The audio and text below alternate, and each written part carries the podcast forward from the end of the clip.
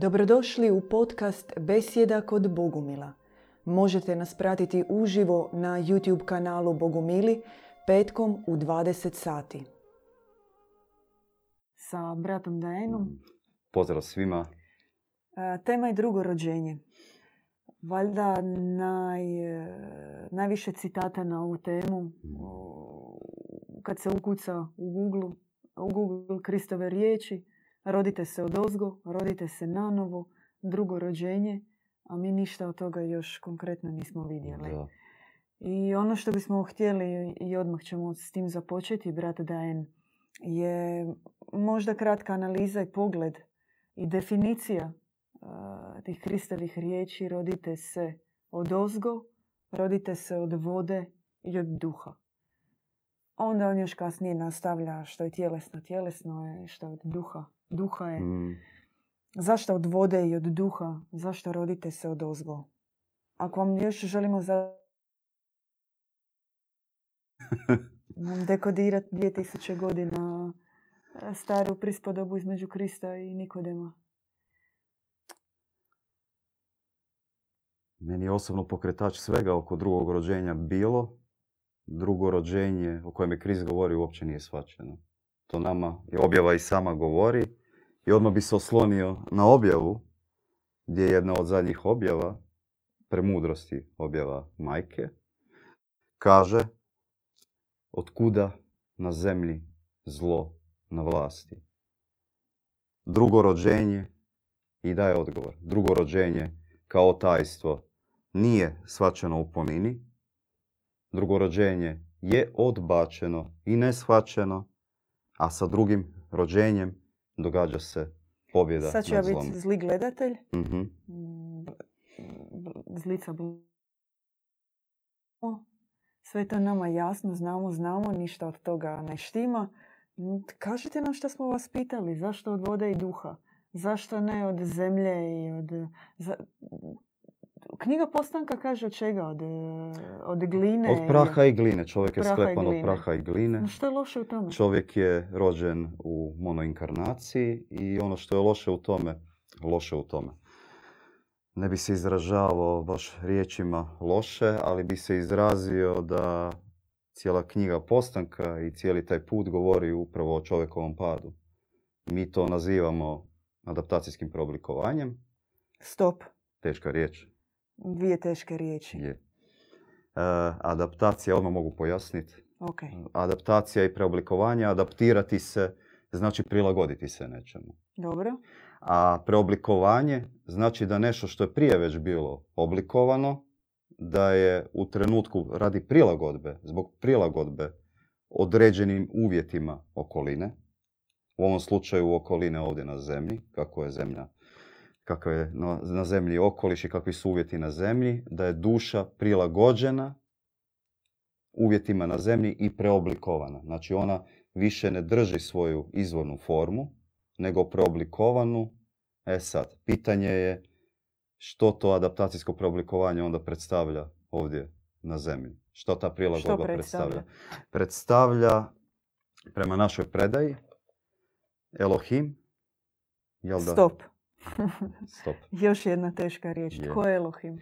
Elohim, Jahve, jel da Baot, u raznim kulturama drugačije se naziva. Onaj koji je upravo stvarao čovjeka, koji je preoblikovao dušu i Moramo se zaustaviti. Je li stvarao Može. čovjeka ili je preoblikovao dušu? preoblikovao čovjeka, sklepao je čovjeka. Upotrijebit ću taj izraz da je sklepao čovjeka iz praha i gline, no onaj dah e, e, i koji je dao toj lutki koju on sklepao je u biti bio dah Boži koji je sam duša sama po sebi je morala biti na određeni način prevarena na nebesima. Bilo svojom voljom je silazila ovdje na zemlju ili bilo da je bila prevarena kada joj se kada se spuštala ovdje na zemlju i bila je prevarena od strane Jahvea. Možemo demona. mi to čak jednostavnije Može. reći. Možda da sad ne zbunimo jer će se mnogi pitati.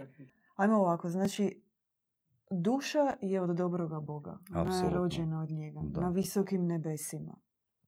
Od takozvane posljednje kapi njegove ljubavi. koja pada u srce majke. Ako želite o tome nešto više, Mi imamo nekoliko besjeda o Mm. tome na temu rođenja, čak i besjedu na samo adaptacijsko preoblikovanje. I duša dolazi na zemlju. Međutim, da bi došla na zemlju, prolazi metaforički rečeno duhovnim jezikom govoreći svojevrsnu carinu. Je. E, zemlja je pomiješana. Na njoj e, vlada jednim dijelom a, preoblikovatelj Mm. takozvani. Što ste vi rekli u mnogim kulturama, zovem ga demijurg, knez ovoga svijeta, jaldabaot, onaj koji nikad ne pokaže svoje lice, nego Mhm. kaže ja sam onaj koji jesam. Onaj koji se izdaje za Boga, lažni Bog, bogonja. I on, želeći pokrasti dušu, želeći uzeti sve njene božanske čestice, on vrži, vrši niz Operacija, možemo ih operacija, nazvati na- operacijama, možemo ih nazvati, preoblikovanja duše. I duhovnim jezikom govoreći to je kao da od oko duše, koja je izvorno rođena od Boga, on stavlja slojeve gline, peče ih i zatvara dušu. Međutim, on nikad ne može uzeti od duše ono što želi, božanske sastave, puninu dobroga oca, ono ostaje zapečačeno na posljednjoj dubini same Mm. duše. No preko te dubine slojeva zapečene gline. Ako ćemo da slikovito opaš, opišemo jedan dio iz naše mitologije o padu duše, o promjeni koja se događa. E sada, um, duša kada dođe tu, prošla je takvu vrstu oblikovanja, Mm. došla je, ona se rađa i njeno sjećanje na dobrog oca, dobrog Boga je Izbrisano, nestalo, nestalo. izbrisano. Njeno sjećanje na dobru majku je izbrisano. Mm. I ona sa zapečačenom e, savješću e, donekle, riznicom dobrog Boga, zapravo započinje život Mm. ovdje na zemlji. I to je ono što mi smatramo prvim rođenjem. Rođenjem ovdje na zemlji. E sad, Krist dolazi prije 2000 godina i on kaže rodite se od vode i od duha. Nema nikakvog spomena o prahu, pepelu, glini. Ništa. Ništa od onoga čime započinje knjiga postanka. Znači, laički govoreći, kao netko tko promatra tekst, mi se možemo zapitati pa zašto on spominje vodu i duh skroz drugačije mm, e, elemente. Zašto voda? Mi kažemo jednim dijelom, promišljajući, govoreći o tome, a, duh je sadržaj. Mm. Duh je ono što se uda, udahnjuje duši, što joj se daje kao punina Boga. A vodu možemo promatrati kao formu, Mm. kao nešto što, što je živo, što se oblikuje, što je živo biće, što je podložno podražaju. Znate, i, i kemijski gledano sama kapljica vode, kažete lijepu riječ, njen sastav se molekularni mijenja, apsolutno. kemijski. Kažete ružnu riječ, mijenja se na drugačiji način. I mi se na dru- kao drugo rođenje pozivamo a, roditi se, no kao oblikovati, biti provodnici i biti, biti nositelji duha, biti oni koji će proći svjetlosno oblikovanje, novo oblikovanje i pritom biti spremni promijeniti svoju formu, svoj oblik, svoj kalup, svoj stari ustaljeni obrazac. I ne biti em, duhovnim rječnikom govoreći takvi duhovni paraziti koji će čekati da nam se pojavi e, plameni jezik iznad glave kao silazak duha svetoga ili koji će em, u teškom ushitu vrištati i dizati ruke u zrak i govoriti dođi, dođi, dođi, nego ići ka tome u susret. Mm. Tako se stalom i beba rađa. No, medicinskim rječnikom. Ide i ona van. Nije samo ne sjedne doktor laktom na trbuh. No ide i ona, ide u susret ka svjetlosti, ide u susret ka majci.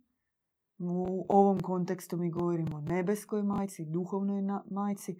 Ono što želimo reći da je potreban i prvo čežnja, želja, a zatim i trud i napor sa naše strane da idemo ka majci, ka ispunjenju duhom. Čak si se dotaknuli e, određenosti jedne, a to je da duša i- dobrovoljno pristaje na drugo rođenje. I Mm, ključ je upravo toj dobrovoljnosti i u pristanku.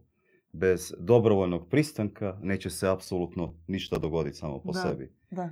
I to je upravo taj trud, napor i taj prvi korak koji duša uopće radi u smjeru drugog rođenja, u smjeru novog rođenja, u smjeru novoga pogleda na Boga, novoga pogleda na ovaj svijet. To je ujedno i novi pogled na čovjeka, e, kakav je nama već duži period ovdje sakriven na zemlji. A to je upravo da duša po obraćenju kaže da. Bez tog pristanka na oblikovanje, opet ste se dotakli nečega jako zanimljivoga, a to je da drugorođenje u biti i jest metanoja. Jest promjena, odnosno preobrazba samog čovjeka.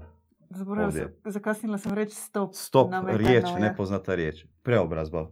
Upotrijebit ću riječ preobrazba kao e, potpun, potpuna preobrazba čovjeka u odnosu na smjer kojim je do sada išao.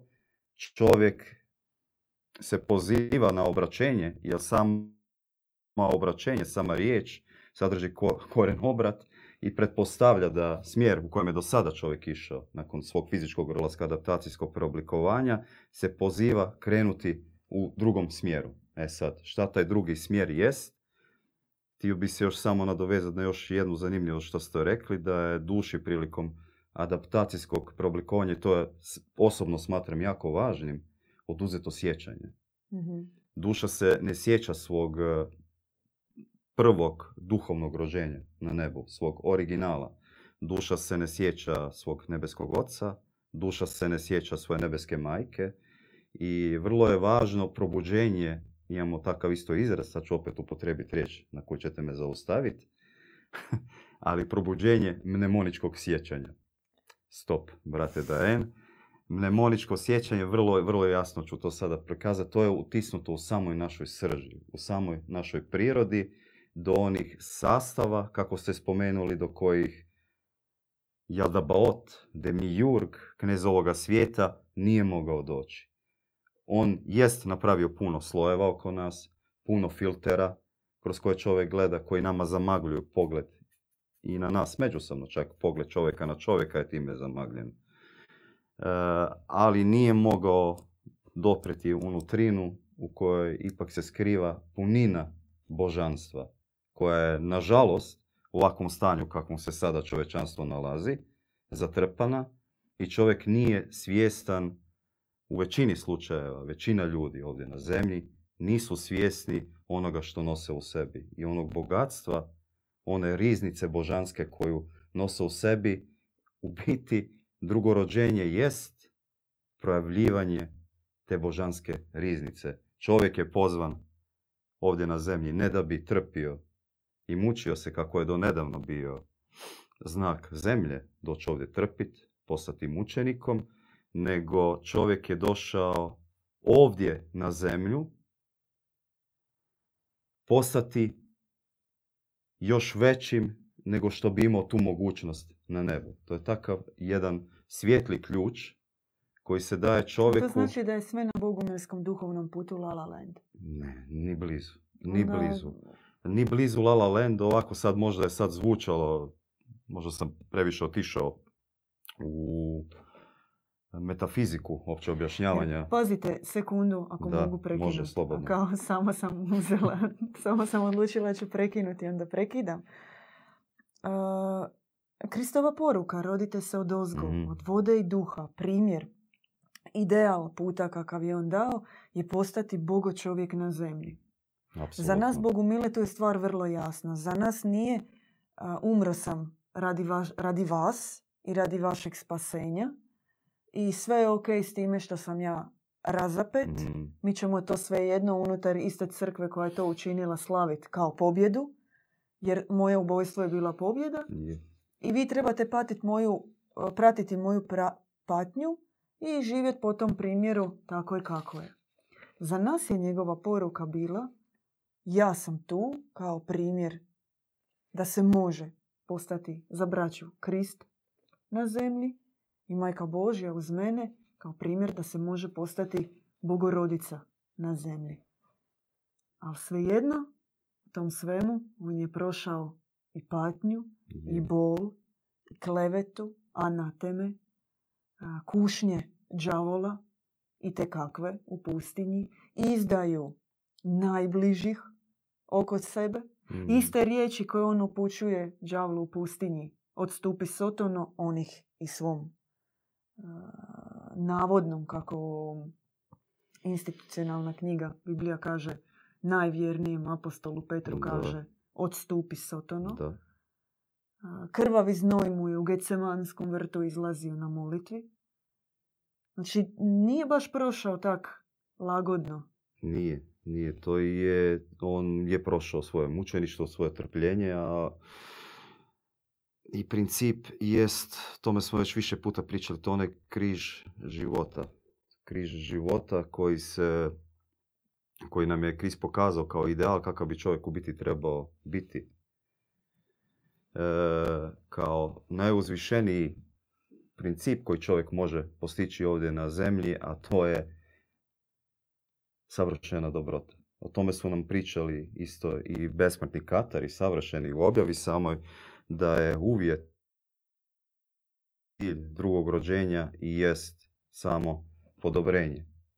I bez, ali to je ujedno i put, e, kako i sama objava kaže. Objava je e, na nekoliko mjesta govori baš o tom putu i govori da i kako čak i bogumilski put, put kojim je išao Krist, put kojim su išli svi naši velikani, svi naši pomazanici, ne samo Krist, je put često i osame, put hule, put progona, ali i put svjetlosti, put neizrecivih e, blaženstava, put neizrecive radosti, radosti kakve ovdje nema na zemlji, put vječnosti.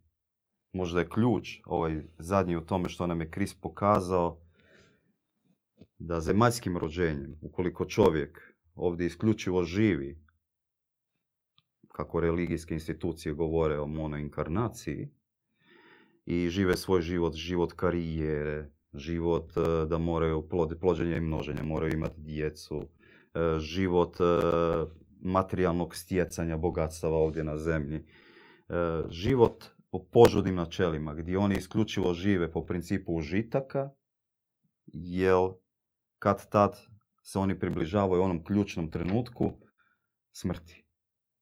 To je taj princip hipnoze i iluzije koji duša ovdje doživljava ovdje na zemlji, kao nastavak onog istog adaptacijskog preoblikovanja o kojem smo na početku priče pričali. Što smo rekli na samom početku naše besjede. A to je da u dušu je duboko, duboko u nju utisnut strah od smrti.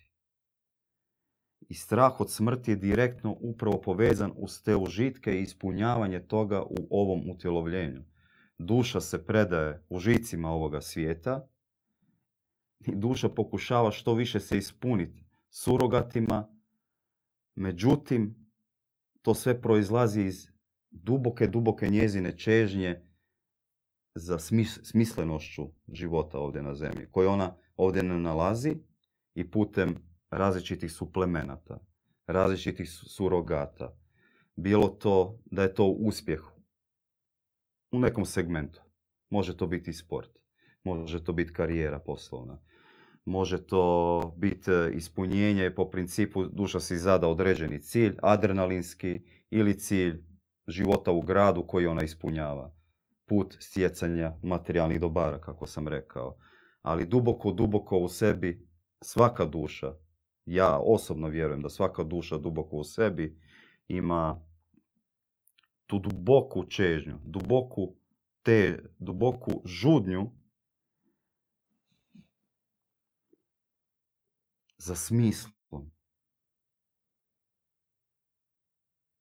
za misijom, za ispunjenošću, koju ona ukoliko ne ispuni, nažalost, dosta ljudi, ono što vidimo oko nas, se predaje alkoholizmu, narkomaniji, raznim drugim segmentima kojima se zatrpavaju, gdje se zatvaraju i odvajaju jedni od drugih. Čovjek počesto već u kasnijoj životnoj dobi, nažalost, Ja, ja, ja se molim, ja se nadam da će se to promijeniti, da će što veći broj ljudi će se vaditi i čupati iz tih osamljenih, narcisoidnih, sebi, svrs, sebi shodnih kukuljica u koje su se zatvorili i da će izlaziti iz njih van. Dok ovaj drugi, to je sad ovaj prvi dio, dok drugi govorimo što daje drugo rođenje. Znači ovo ide ka smrti, ide prema nekoj konačnosti, ide prema vječnom sudu. Nas čeka ukoliko pripadamo abrahamskim ukoliko neko pripada abrahamskim religijama, onda je osnov vjerovanja kad se završi ovdje dio monoinkarnacije, da čeka vječni sud ili u drugima gdje se pokušava rastopiti u atmanu, raspršiti u nekakvoj amorfnoj masi, bezličnoj. Mi govorimo drugačije da čovjek treba prihvatiti drugo rođenje, treba se roditi nanovo od ozgo, treba se roditi, kako isto Krist rekao, znači od duha svetoga i vode, treba pronaći one koji su ispunjeni duhom svetim. Mi tamo ulazimo u eru vodenjaka. Da. Tako da Kristova poruka aktualnija više nego ikad. Je, je. I prihvatite vječnost, ne smrt. To, je, to sam htio tu pointirati, samo da je poanta drugog rođenja vječnost, besmrtnost, post, vraćanje univerzumu kakav doista jest. Njegovoj izvornoj originalnoj slici našeg dobrog univerzuma, univerzuma i vraćanje, odnosno to čak nije ni vraćanje, nego to je probuđenje. Zato govorimo, opet bi zaokružio, možda sam ovako naširoko sad išao u krug, ali sam se htio vratiti upravo na to sjećanje da probudimo sjećanje koje zaista imamo u sebi. Jer kad probudimo... Je li moguće da ga mi sami probudimo? Osob, možda je za nekoga i moguće. Osobno ne poznajem takvu osobu, niti nisam siguran da uopće imamo primjer takve osobe, čak i u našoj ekleziji. I djed Ivan je opet susreo i majku Eufroziniju i to je bilo duboko nasljeđe još od Slavujeve gore koje je išlo, govorilo se o nasljeđu. E, treba osoba koja je ispunjena duhom. Osobno smatram, ne morate se s tim složiti ukoliko znate nekog da je mogao sam probuditi nemoničko sjećanje, sjećanje na našeg nebeskog oca, na našu nebesku majku, priznajem, vjerojatno je moguće, ali osobno sam ne poznajem takav primjer. Osobno ono što se meni dogodilo, što mogu govoriti iz svog iskustva, je ipak bio susret sa bogumilskom braćom, bogumilskim sestrama. I dogodilo se doslovno da je obraćenje išlo preko njihovog srca. Preko njihovog srca bilo djelovanje duha svetoga, duha svjetlo svetoga. Krist kaže što je od tijela pripada tijelu, što je od duha pripada mm. duhu. Kako Bogu mili, uh, je li razdvajaju tjelesno i duhovno u svom suvremenom životu, kako izbalansirati granicu? Kažemo drugo, mi koristimo znači pojam drugo rođenje u duhovnom smislu. Mm. Uh, put to je pozivanje na e, ispunjenje duhom, na metaforičkim jezikom rečeno odjevanje u svjetlosne haline. Postati Kristom, postati Bogorodicom, um, postati besmrtnim, živjeti vječnim životom, osloboditi se od straha smrti i tako dalje i tako dalje. I to možemo u više naznaka reći što za nas znači drugo rođenje. No svejedno ljudi smo od krvi i mesa. Imamo genetiku koja nekom može biti loša, nekom dobra lutrija. Kako pomiriti ta dva svijeta?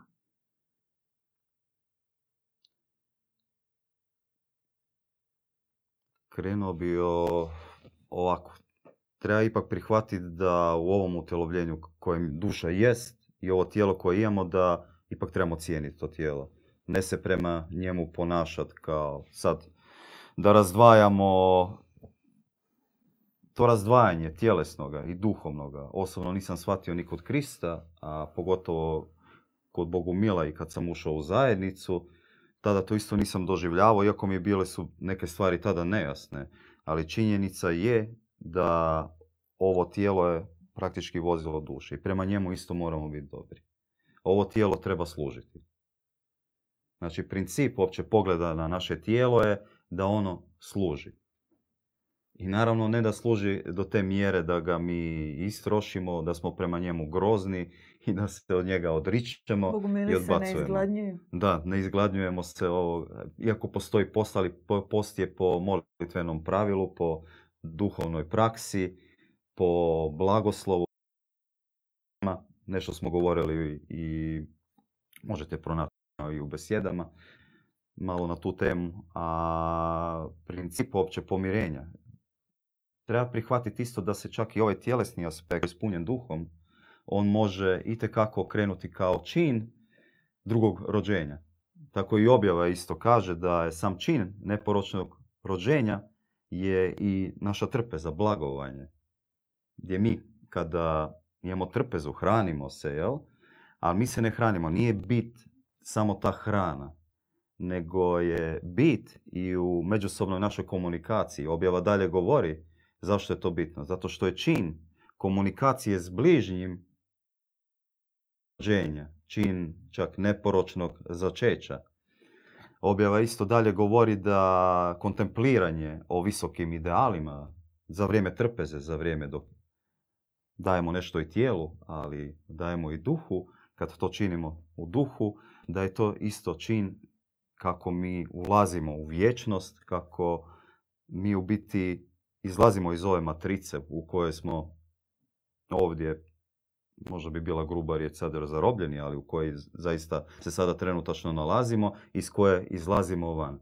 I sam ta, sami ti činovi, što ih više radimo i što više probijamo u sferu vječnoga, u sferu razgovora o vječnim temama, promišljanja o vječnim temama, u smjeru ozarivanja, opet možda riječ, ali na nju nećemo reći stop više puta u više navrata smo ju objašnjavali, ima na više besjeda, ali to je stanje koje je suprotno onom racionalističkom umu koji u sve sumlja, koji sve propituje, koji sve raščlanjuje, jer racionalni um nikad ne dopušta sebi da kaže da.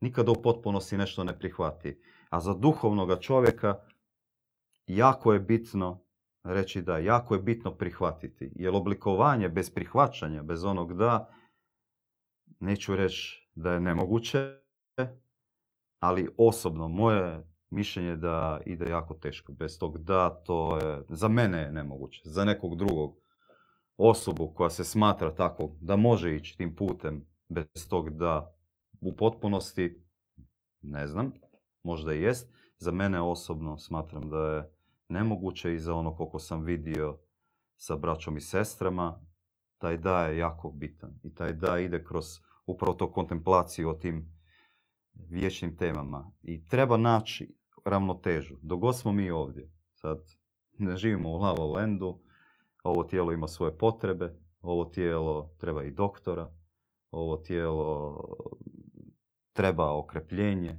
ovo tijelo treba određeni odmor, i to sve treba uvidjeti i u, duhu blagosloviti da to ipak bude sa konceptom služenja, s konceptom e, doprinosa zajednici, s konceptom uopće vođenosti dobrim Bogom, dobrim božanstvom, našim svevišnjim, našom majkom, da ipak bude usklađeno. Da ne damo opet pretenziju previše na tijelo, a opet ukoliko odemo u drugu krajnost, ako zanemarimo tijelo, mi ne možemo služiti onda. Zanimljivo je, kad smo već oko teme tijela, što naš tijelo, naše tijelo, ono je e, odašiljač e, genetike, hmm. odašiljač e, našeg rodovog programa. Da. U njemu su kodovi naših predaka koji se ispoljavaju kroz e, naše reakcije, e, gestikulaciju, kroz e, mimiku, kroz mišiće na našem tijelu.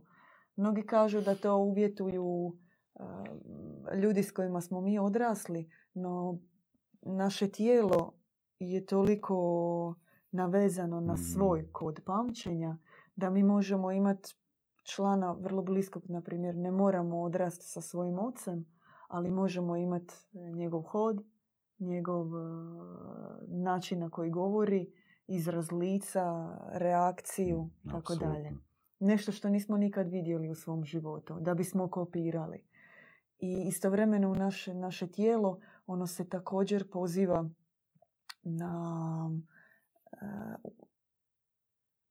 na zamjenu. Mhm. Na zamjenu svojih tjelesnih, ustaljenih navika, na razbijanje kodova koji su za njega već postali tvrda, tvrda forma. A više se poziva na e, živu modulac- modulaciju, na novo oblikovanje, na stvaranje e, novog genetskog koda. Na Primanje i novih pečata, novih je- odraza. Da, i zato je važan tu aspekt vode, rodite se Mm. od vode, zato što voda, ona se vrlo, ona vrlo brzo i s obzirom na vanjske podražaje mijenja svoj oblik. Je. I naša forma ovakva kakvu poznajemo i je na to da bi ti mogao primiti duha, ti moraš mijenjati svoju formu sebe jučerašnjeg, sebe rodovog. Uostalom i naša ova kaže da duša koja je pozvana, ona je pozvana koristiti svoj rod, znači svoju duhovnu etiku od teškog crnog nasljeđa.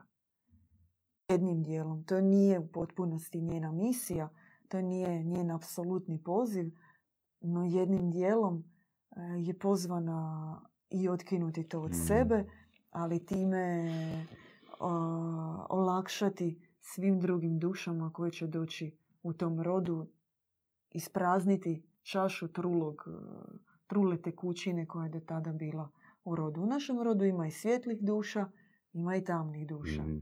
No, duša koja je sada primila poziv, ona se poziva u skroz drugu mi- misiju. Nju svjetle duše u svom rodu izmoljavaju, e, drže joj leđa u duhu, da. blagoslivljaju da ona učini podvig drugog rođenja.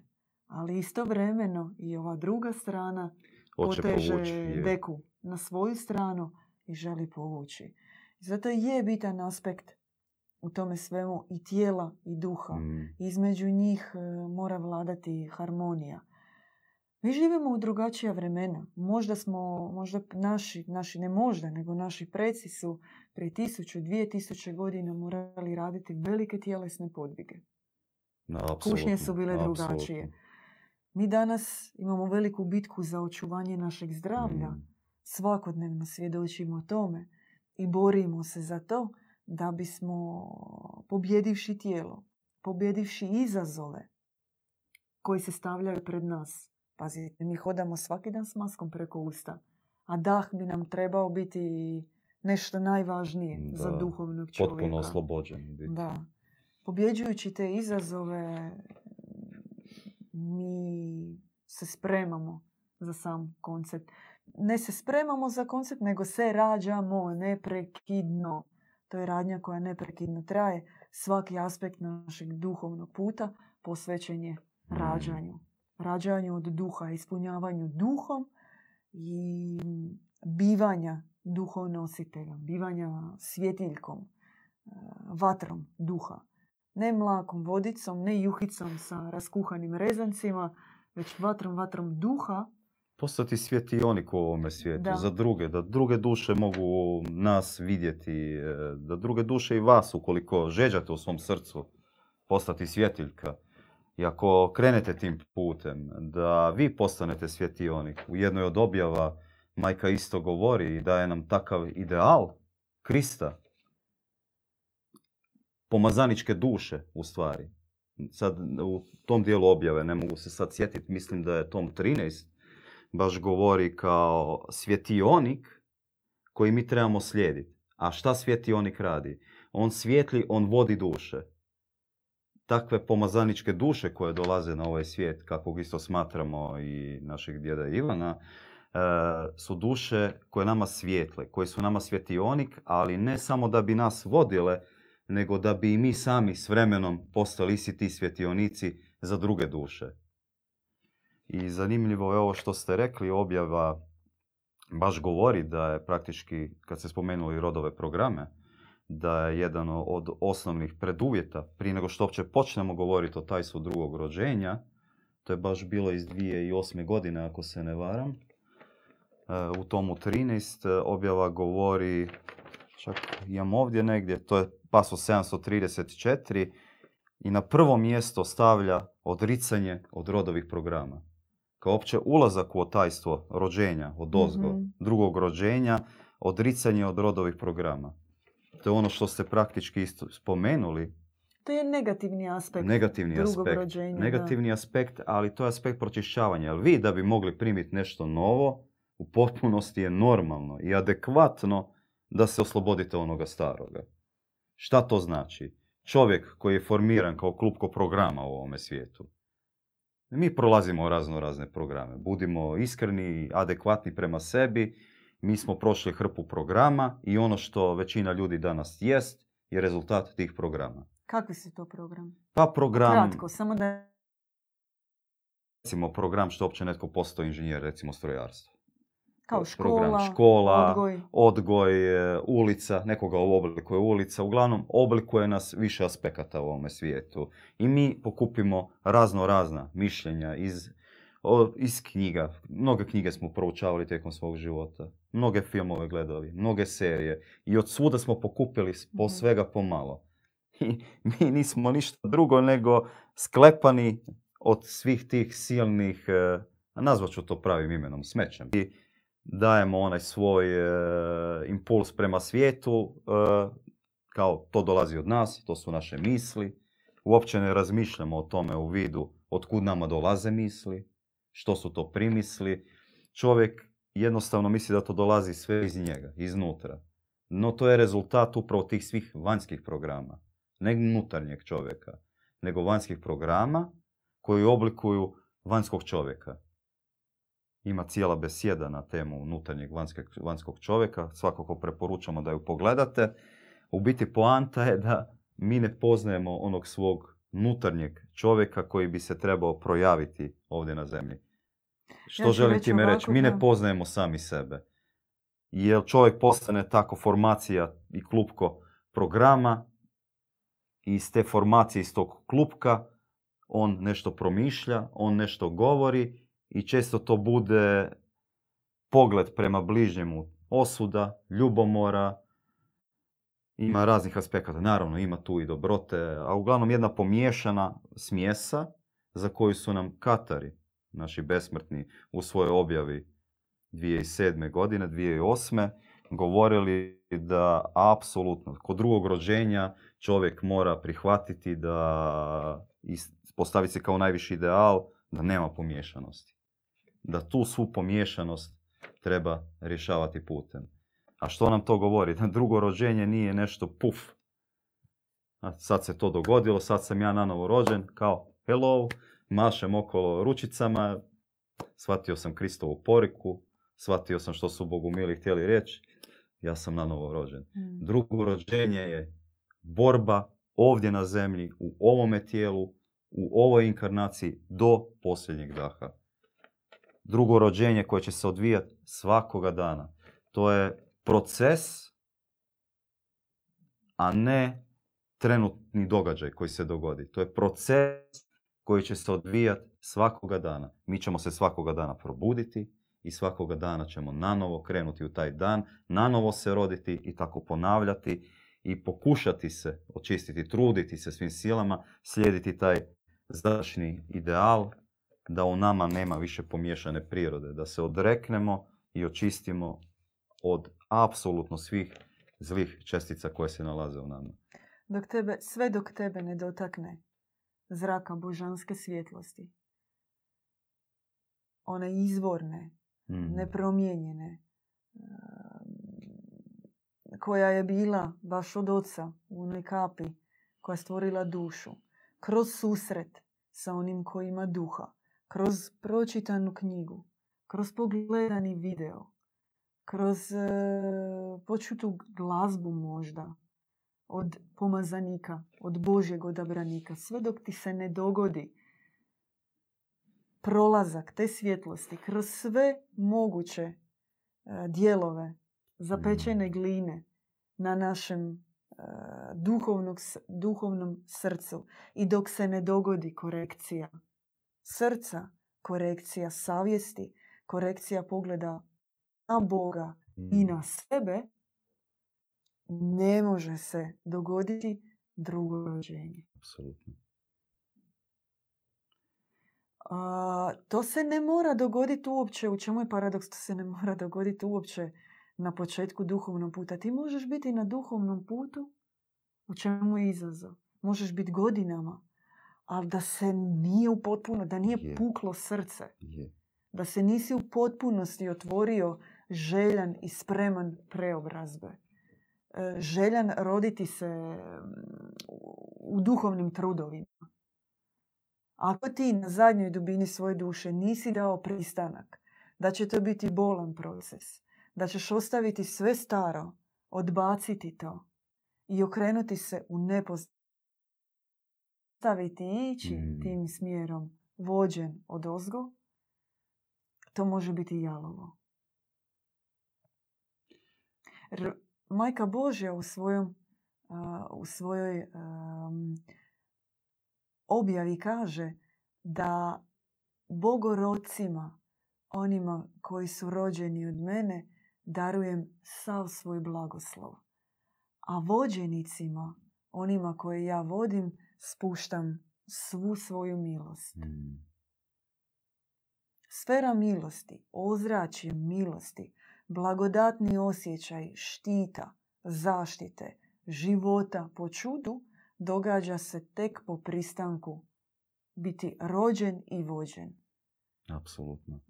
Čak bi potkrijepio to jednim dijelom objave, znači tom 15 isto 2012. godina, gdje majka govori, mnogi, čak i od mojih vjernih, imaju drugo rođenje koje nisu prošle. Dijete moje, drugo rođenje ostaje misterij. Njegov izostanak ne može se nadoknaditi sudjelovanjem u crkvenim službama, prividom duhovnog zanosa. Neophodno je revnosno služenje i novi pečati, a s njima odricanje od prošlosti. Revnosno služenje, doslovno ovo što se sada malo prije govorili, novi pečati, novi pečati. A kako doći do novih pečata? preko odricanja od prošlosti, preko odricanja od, od ovih programa. I nikakva crk, nikakvo crkveno služenje, nikakvo naše duhovno ushićenje, ukoliko mi na dubine duše, kako ste rekli, ne dajemo pristanak, neće polučiti to drugo rođenje. Neće se događati i ne mora se odmah dogoditi. Ali to je put, i objava to i govori, to je put e, potpunog drugog rođenja, novog rođenja u ovoj inkarnaciji nije za sve duše trenutačno. Za, trenutačno za pozvane duše, za odabrane duše, ali i svi oni koji se pronalaze za ove objave. I cijelo čovečanstvo može uzeti komadić onoga koliko može trenutačno nositi u svom srcu, koliko može prihvatiti. Šta to znači? To je radost. To je radosna vijest u biti. O čemu se ona sastoji? da svaki čovjek u svojoj okolini već sada, bez obzira koliko mu bio stran pojam drugog rođenja, koliko ne mogao shvatiti ili mogao shvatiti koji određeni dio, već sada u svojoj okolini, ako ništa drugo, već sada može za svoje susjede, za svoje bližnje, za onaj dio di se nalazi, di radi, di se kreće, di djeluje, može pomoliti. To je već onaj mali segmenti što čovjek već sada u ovom trenutku može napraviti kao prvi korak kao onoj svjetlosti koja se sada nudi čovječanstvu, koja se spušta. Već je to za mnoge duše velik korak. I već to jako puno znači. I to će jako puno promijeniti okolinu. A onda, u onom trenutku, kada duša zažeđa. I dopustite si, dozvolite si, evo, shvatite to kao poziv od neba, kao što ga mi shvaćamo, zažeđati da postanete svjetiljkom, svjetionikom o kojim smo pričali, za svoje bližnje, za svoj rod, ono što smo pričali, dio roda koji vas blagoslivlja, svijetli, da krenete putem. Jer i njima je to oslobođenje, njima je to put u svjetlost. Njima će to biti put koji će im otvoriti nebeska vrata koja su toliko dugo bila zatvorena čovečanstvu. Dopustite si u jednom trenutku otvoriti svoje srce i primiti ono što se danas pušta. Možda meni se tako jednom otvorilo prije nego što sam došao u ekleziju, nego što sam došao u Panteon, sjećam se jedne rečenice koja mi cijelo vrijeme zvonila u glavi. Na godišnji susret Bogumila. Da, na godišnji susret Bogumila. Jedno mi je zvonilo u glavi. Malo, ok, možda sam bio možda malo i preoštar, ali mislim da je bilo adekvatno. Budalo, idiote. Barem jednom u životu dopusti si otvoriti svoje srce. Nemoj zatvorenog ispod oka i u sve sumlja, nego dopusti si otići, sam vidjeti, otvoriti svoje srce i konačno vidjeti šta se događa, šta se spušta i što zaista jest. Jer jedini način da zaista vidite ono što se događa i da zaista vidite svjetlost koja se spušta je barem malo otvoriti svoje srce. Ako mi za života nismo dobili odgovore na osnovna egzistencija dolaska Mm. na zemlju, koja je moja uloga ovdje na zemlji, onda naše prvo rođenje, neću reći je bilo uzaludno, ali mogu reći da je bilo usmjereno i na kriva pitanja, ali i na krive odgovore, plodove, naslade, užitke, pa čak i normalne načine života.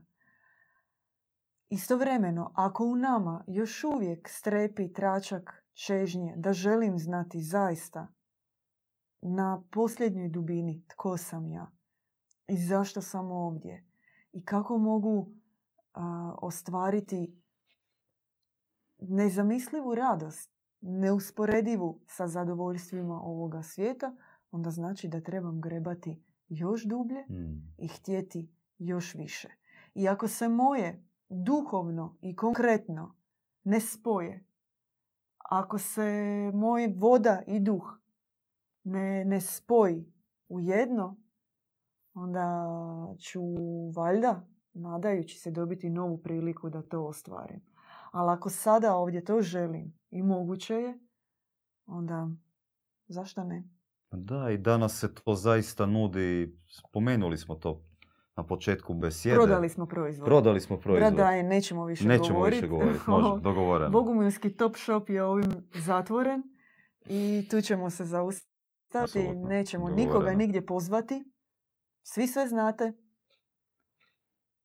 Ništa. Sve jasno, Sve jasno. sve jasno. Vidimo se sljedeći petak u još jednoj besjedi kod Bogumila. Pozdrav, mir vašim srcima. Slušali ste besjedu kod Bogumila. Pratite nas uživo petkom u 20 sati na YouTube kanalu Bogumili.